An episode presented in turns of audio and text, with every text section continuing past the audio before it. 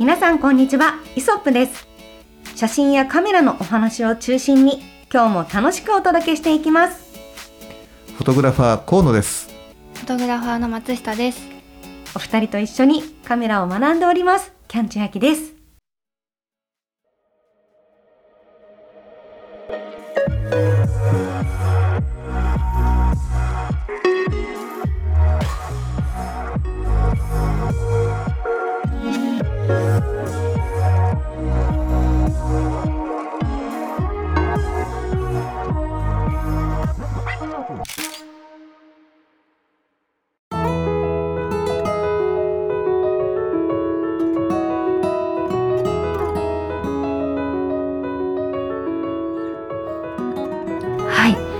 今日はですね、8月25日ということでですね。もうじき夏休み終わっちゃうんじゃない？そうですよ。確かに。はい。ねはい、うん。そして今年はですね、はい、数年ぶり、4年ぶり？うん。ぐらいに、あの夏祭りが戻ってきております。そうですね。はい。うん。あのうちのですね、近所でも、はい。あのし銃撃戦かと思うぐらいの打ち上げ花火があそんなに？上がっておりました。そうなの？はい。銃撃戦がめっちゃ羨ましいです。すっごいそんな見れるところなの？そうなんですよ。ねすっごい近くで上がってて、うんえ何それ？すごい。もうびっくりしました。私は。ええー、と思ったら。川が近いとかなんであすか？そうですそうです。そうなんです。言ってよ。遊びに行くのに、ねそうそうそうはい、ぜひぜひ来てください。そんなことがあったんですけど、うん。あのちょっとその時はビビってしまって写真撮れなかったんですが、カメラマンとしてそうなんだそれは。花火だ怖いみたいな。もう音が本当にすごくて。あー。そうですよね、はい知らなかったら相当びっくりしちゃいますよね。なんですよ。しかももう本当に4年5年ぶりとかだった。忘れすぎじゃないですか。ちょっと久しぶりでこの 5年の間に花火の存在を忘れた銃撃戦家なんてな本当にびっくりしました。なんですけど、あのぜひあの写真撮りたいなって思ったんですよ。うん。思ったんですが、うん。そういえば私花火の写真ってあの下手な写真しか撮ったことないなと思いまして、はい。今日はちょっとですねまたあのお悩み相談ではないですけれども、うん。うん花火の写真打ち上げ花火の写真まずは、うん。あどう打ち上げ花火っていうと玉やドーンのやつね。玉屋です、はい、うんうんうん。うん確かにな、うん。なんか私も毎年、まあ、この名前まで毎年どこだったかな、江戸川かなんかの花火大会うんをすっごいいい席であの見せてもらってて、えー知り合いがな。団体で撮ってて、うん。えー。なんか毎回声かけてくれてたんですよ。うん。でも行くじゃないですか。でも当時いいカメラ持ってないから iPhone で撮るんですよ。でまあそれはそれでまあね、はい。本当あの iPhone で綺麗に撮れるんですよ、うん。花火とかうん。動画とかでね。はい。でもなんかねなんかそのためにね花火を見てるのか、うん。うんなんか撮りたいのか花火みたいなのかよくわかんないみたいな。で結局うん。iPhone に収めても迫力ってうん。その時見たものよりえーやっぱり落ちるというか、まあね。うん、人にこんなの見たんだよと。うん。部屋で収まっちゃうじゃないですか、うん。このちっちゃな画面内、はい。だったらなんかいいカメラで画質ゴーンみたいな、うん。そういうのって戦った方がいいかもって今だったら思うんですよね。なるほどなるほど。確かにそうですよね。うん確かに。それになんかこのうん。お花みたいにバーって開見た瞬間のね、うん。そうです、うん。その写真全然撮れなくてなんかポツポツポツポツ。みたいそう。なんだ大変難しいんですよね。そうなんですよ。だってそのやっぱ花火を多分その花火をまず知らないといけない。うん。うん。うんなんか人も何も撮る時もそうですけど、はい。まずは相手を知るところからスタートかなって今ね思うし、でもその花火ってそんなにしょっちゅう見れないから、はい。わかんないですよね。あと流れ。そうなんですよ。どのタイミングで最高潮が来てとかわかんないじゃわないですか。かんないです。で、あ、あ今のだった今のだったみたいな。なっちゃいますよね。それにその時って設定ってどうやって撮ったらいいんだろうっていうのも、うん。やっぱシャッタースピード遅い方がその流れがうん。取れていいのかなとかって思うんですけど逆に煙あるじゃないですか、うん。煙とかでなんか汚く映っちゃったりするんじゃないかとか、さ煙もさ、はい、風上かあ。風下かってもその日の天気にもよったりするもん。ねうん。そうなんですよね。難しいね難しいんですよ、ね。河野さん。河野さん教えてですね教えて河野さん、河野さんもね、い。花火はね78回しか撮ったことないのよ。おまあまあ撮ってますよ。そうなんですね、でやっぱり一番ねポイントははい、場所、場所。うん、そうなんだ。その花火の例えばどこでもいいんだけどどこの花火大会でもいいんだけど、はい。まあ、大体ねその地元の愛好家の人がよく知ってるので。うん、であのもうの例えば今日の夜ありますよってなったら、はい。もう午前中のうちから場所取りにもうみんな来てるあの人がいる、あへーーだから、あのーまずねあのどこでどう取ったらいいのかなと悩んだらそのすでにもう場所取りをしてるカメラマンがいる場所を探した方がいいと。はあ、うん。なるほど。みんな集まってる場所があるんです大体ねそう大体どこの花火もはい。会場がここだったらここがいいとかっつってね、あのある程度ねポイントが決まってるから。うーん。うん、なので僕もねあの田舎でまあ撮った時にやっぱりね分かんないことだらけだったのね。はい。で、まあ、僕はあの準備していったのは三脚を持っていく絶対必要があるだろうなということと、はい。まあ、レリーズと、うんあとはあのハーフもしかしたらハーフグラデーションとかあった方がいいのかもとか思いながら、あの ND フィルター、はい。うん、みたいなのととかって思って、はい。そのぐらいの準備しかしてなくて、うん。でえっ、と最初に行った時はあの時間の1時間ぐらい前に行ったら、うん。もう全然ねあの三脚がもう山のように立っててうはあ、ん。もう入る余地なしみたいな感じだったのね。うん、それまだまだ僕はあの学生とかアマチュアの頃に、はい。うん、でこんな時間に来てもさもうダメだよ。もうみんなだってさ昼過ぎからもう待ってあのこう並んでんだよ。場所取ってるんだからさとか言われて、うん、でその方にこういろいろ教えてもらって僕もその当時、はい。うん、だからやっぱりねその花火を毎年毎年取ってる人って絶対そこにいるから。はい。あのでここの特徴はこうだからとかでえどれがあの一番ねあのクライマックスっていうかその花火か教えてもらあの教えてもらえませんかなんて聞けばい。ろいろね本当いろいろ教えてくれる、意外にそういう初めましての人をはい。邪気に扱う人ってそんなにはいないから、うんうんだからねやっぱり、うん、まず早めに行くことと、はい。本当に早めに行くことと、はい。で三脚はまあ必要ですよっていうことと、それからあとはあの、まあ、設定含めてわからないことはそのそのまあどうなんだろうね。そのち地域地域によって、うんうん。えー、と花火の玉も違うんじゃないのかな。あうんとかこれはいつもあの名物でとかってなったら、はい。うんうん名物で毎年取ってる人だったらあらかじめなんか絞りが大体このぐらいでシャッタースピードは例えばね、えっと15分の1秒だとか8分の1秒だとか4分の1秒だとか、うんうんもしかしたら1秒だとかなんかねこういろいろ設定があるわけで、はい。うん、なんとなくこれぐらいで撮ってみたら映るんじゃないっていう風なのはそういう人たちから教われるから。ーなるほど、うん。で今ここであのね大体このぐらいでやってみてなんて僕が何度も何度もこう検証してるわけじゃないから、はい。うん言うのは差し控えるんだけど、はい。本当にねそうやって、えー、とその地元の人と、はい。あの話をしながら、うん。そこの地域の花火のその特性だったりとか、うん。うんそういったものをね聞いてヒアリングしてから、はい。あの自分で試してみる。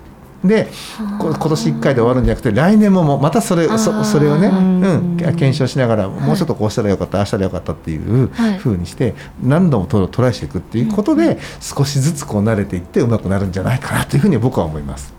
なるほど。だってなんかレンズとかも何持っていったらいいか分かんないというか、やっぱ距離感とうん。レンズじゃないですか、はい。だからすごい近かったらあんまりね、望遠持ってってもしょうがないけど、うんかといってあんま近すぎても多分撮りたいものが撮れないんだろうなって思う、うん。撮りたい絵絵面にならないのかなとか、うんだから画角のうんの中に丸い大きな花火が1個映ってることが正解なのあか、あうん。それともなんか大きな花火1個となんか重ねて23個映るのがいいのかとか、うん。これもまたいろんな正解があるでしそうだよょうしね。自分がまず何を撮りたいのかを見つけることが、うん。ってこ考えると、うん。これ1年じゃ多分本当に、うんしかも年,、ね、年に1回ぐらいしか多分そのその場所の花火大会ってないわけで、はい。しかも時間で言ったら1時間あるかないかぐらいそうでしょ。そうそうう。ん かなりこれ難易度高いですよね。高いですうね。んだからあれなんじゃないかなその花火だけを撮りたいのか、はい。花火が入った風景まで撮りあの入れて撮りたいのかによっても全然違ってくると思うし。はい。うんうん、でふ花火も含めた風景となると、はい。そうすると風景っていうことは人工島も入ってくるから、うん。そしたらスローシャッターにしちゃうとそこのそこだけが余計に明るくなったりするんでだからそれを N じゃあ ND で削んなきゃいけないとか、はいはい。なんかこういろんなことが出てくると思うんだ。はい。うん、だからまずはどの絵が撮りたいから始めていってうん。じゃあどのぐらい絞ったらいいの？とか、ね、じゃあそれに伴って感度とあとはシャッタースピードのこう組み合わせになるよね、はい。うん、だから本当にその三つどもえの要素があるから、うんうん。花火はねなかなかね僕もあの明確に答えをねおあのお出しすることができないんですよ。うん、玉屋の場合は。玉屋の場合は。玉屋の場合は。まあ打ち上げ花火っていうのはもうそういうことですよね。であとそれに近すぎても多分ダメだと思うんだよね。ある程度ちょっと引きがあって、はい。こう全体的にこうバーンとこう広がるのがこのねあの画角に収まるようなところじゃないとそうそうん。ん。かといってなんかなんだろうな。それでこうこうやって作例見てみた時に、うんうん。花火が画面に入りきらないのもそれはそれで素敵だったりするかもしれないし。どうしようみたいなね。そう。でこういうだいぶ引いてじゃあ今度は夜景と花火のちょっと上の方から押さえてみるっていうのもあるでしょうし、うん。はい何撮りたいんだろうなって感じですね。ね。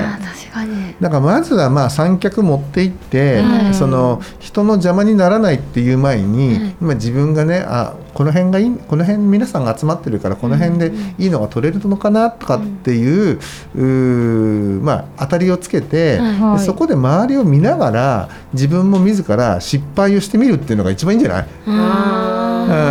う花火にピント合わせるとかもうなんていうの虚無すぎてわけがわかんないですよね。もうその瞬間に消えるものをピント合わせるって何なのっていう。確かに。そうだよね。ううん。んなあ、ーそうするともう、うん。その玉屋の花火うに、ん。花火と人を撮りたいってなったらもうすっごい何年もかけないとうん、まあでも でもねでもそれはほら花火を、はい。花火単体いや花火の花火の花火の作品として成立するためにさせるためには、えっ、とまあそういうねあの一番あのこあのここの地区の花火が綺麗に見える場所探しから始まって、はい。あとは適切なその露出っていう部分があるから、うん。まあ1年2年はかかると思うんだけど、はい。その花火を背景に置いてモデルを撮るんだったら、はい。うんとあれだね。すなんつうかな、えっと、そんなに花火のタイミングっていうね、うん。あの花火のタイミングもそうなんだけど、はい。まあなんつうんだろう。それでもやっぱ2年かかるな。ねそうですよね。そう合成にしましょう。そうですね。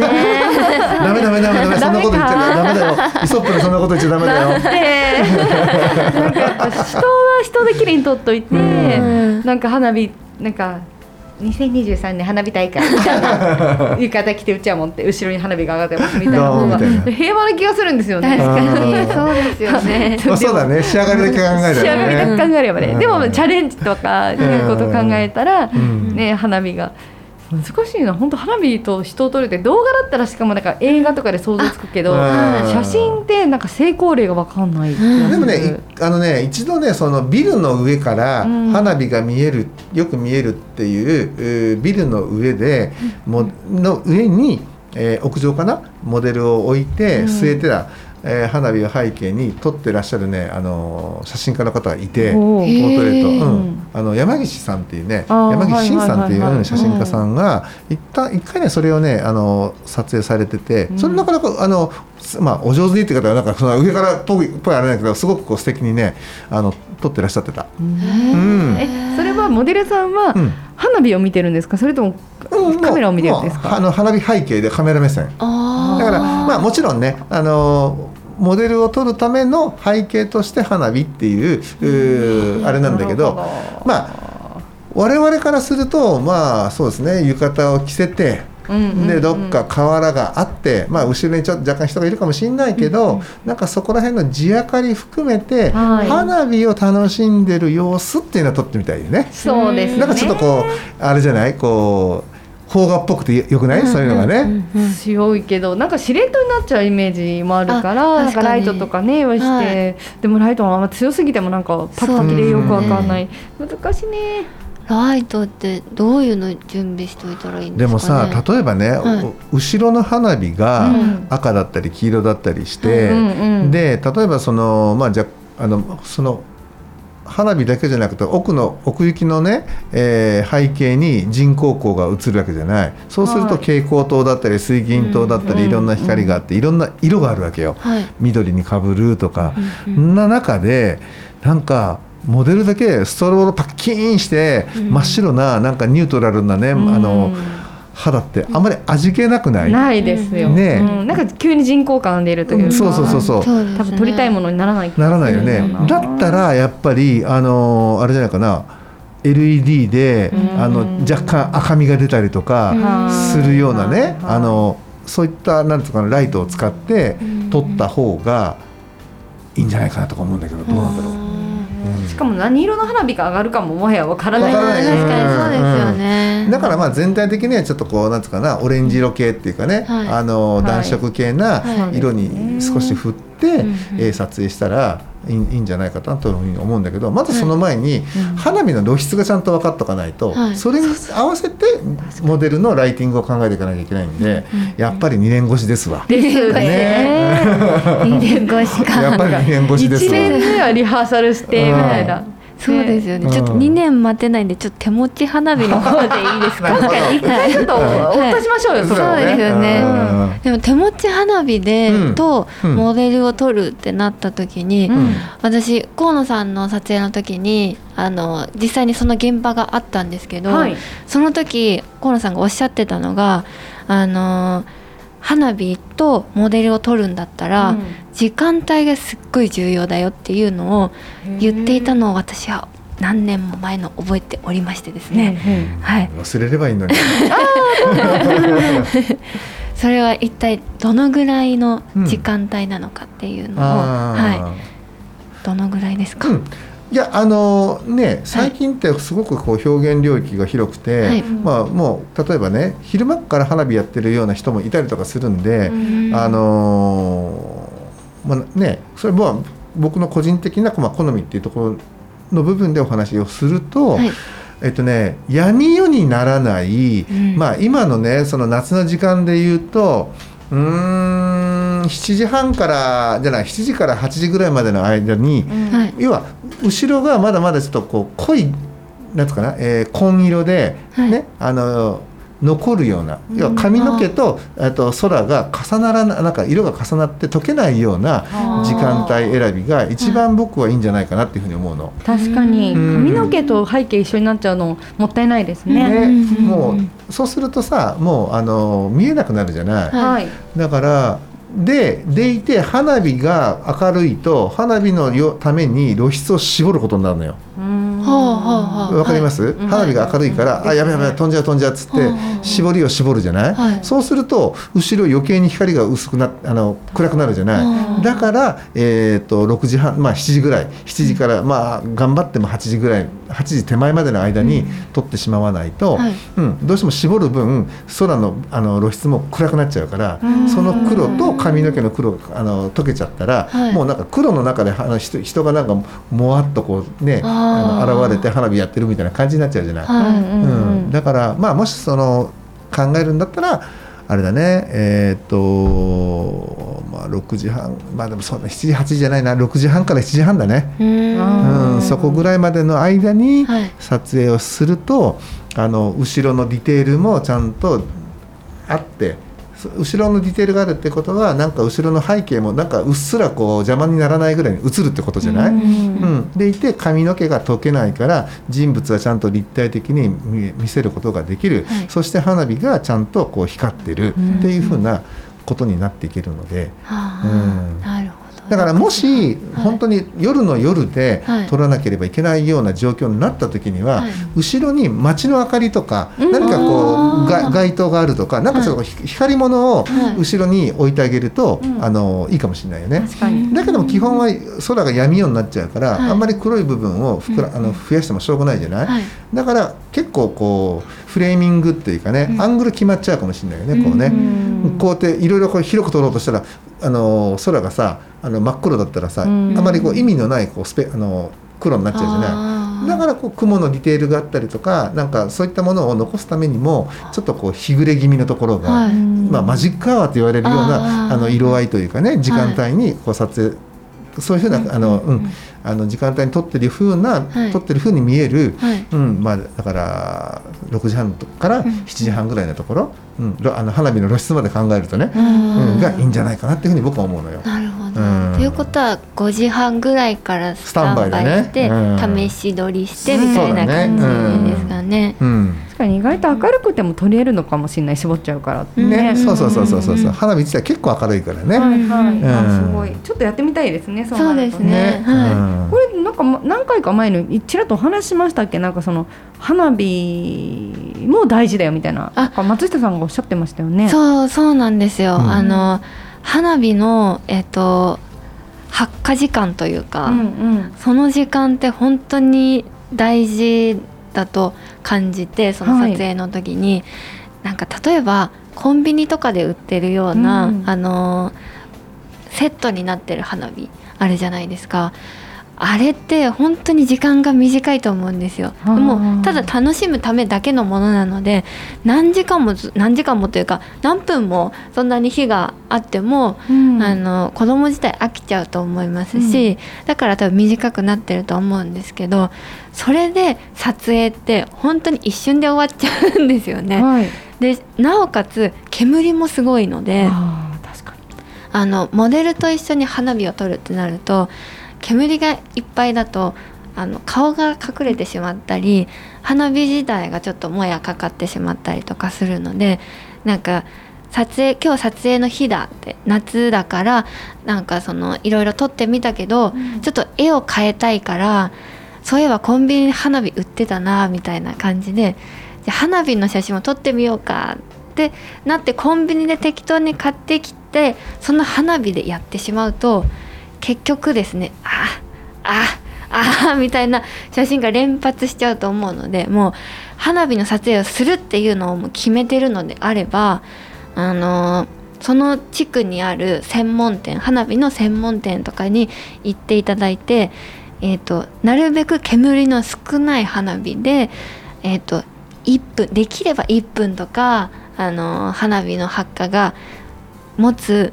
花火を選んでもらった方が絶対写真はいいのが撮れます。うんえちなみに煙が少ない花火って、はい。スーパーとかコンビニとかまあでも最近ちらっと売ってるのを見て、はい。ちょっと買ってみたんですよ。まだはいやってないんですけど、はい。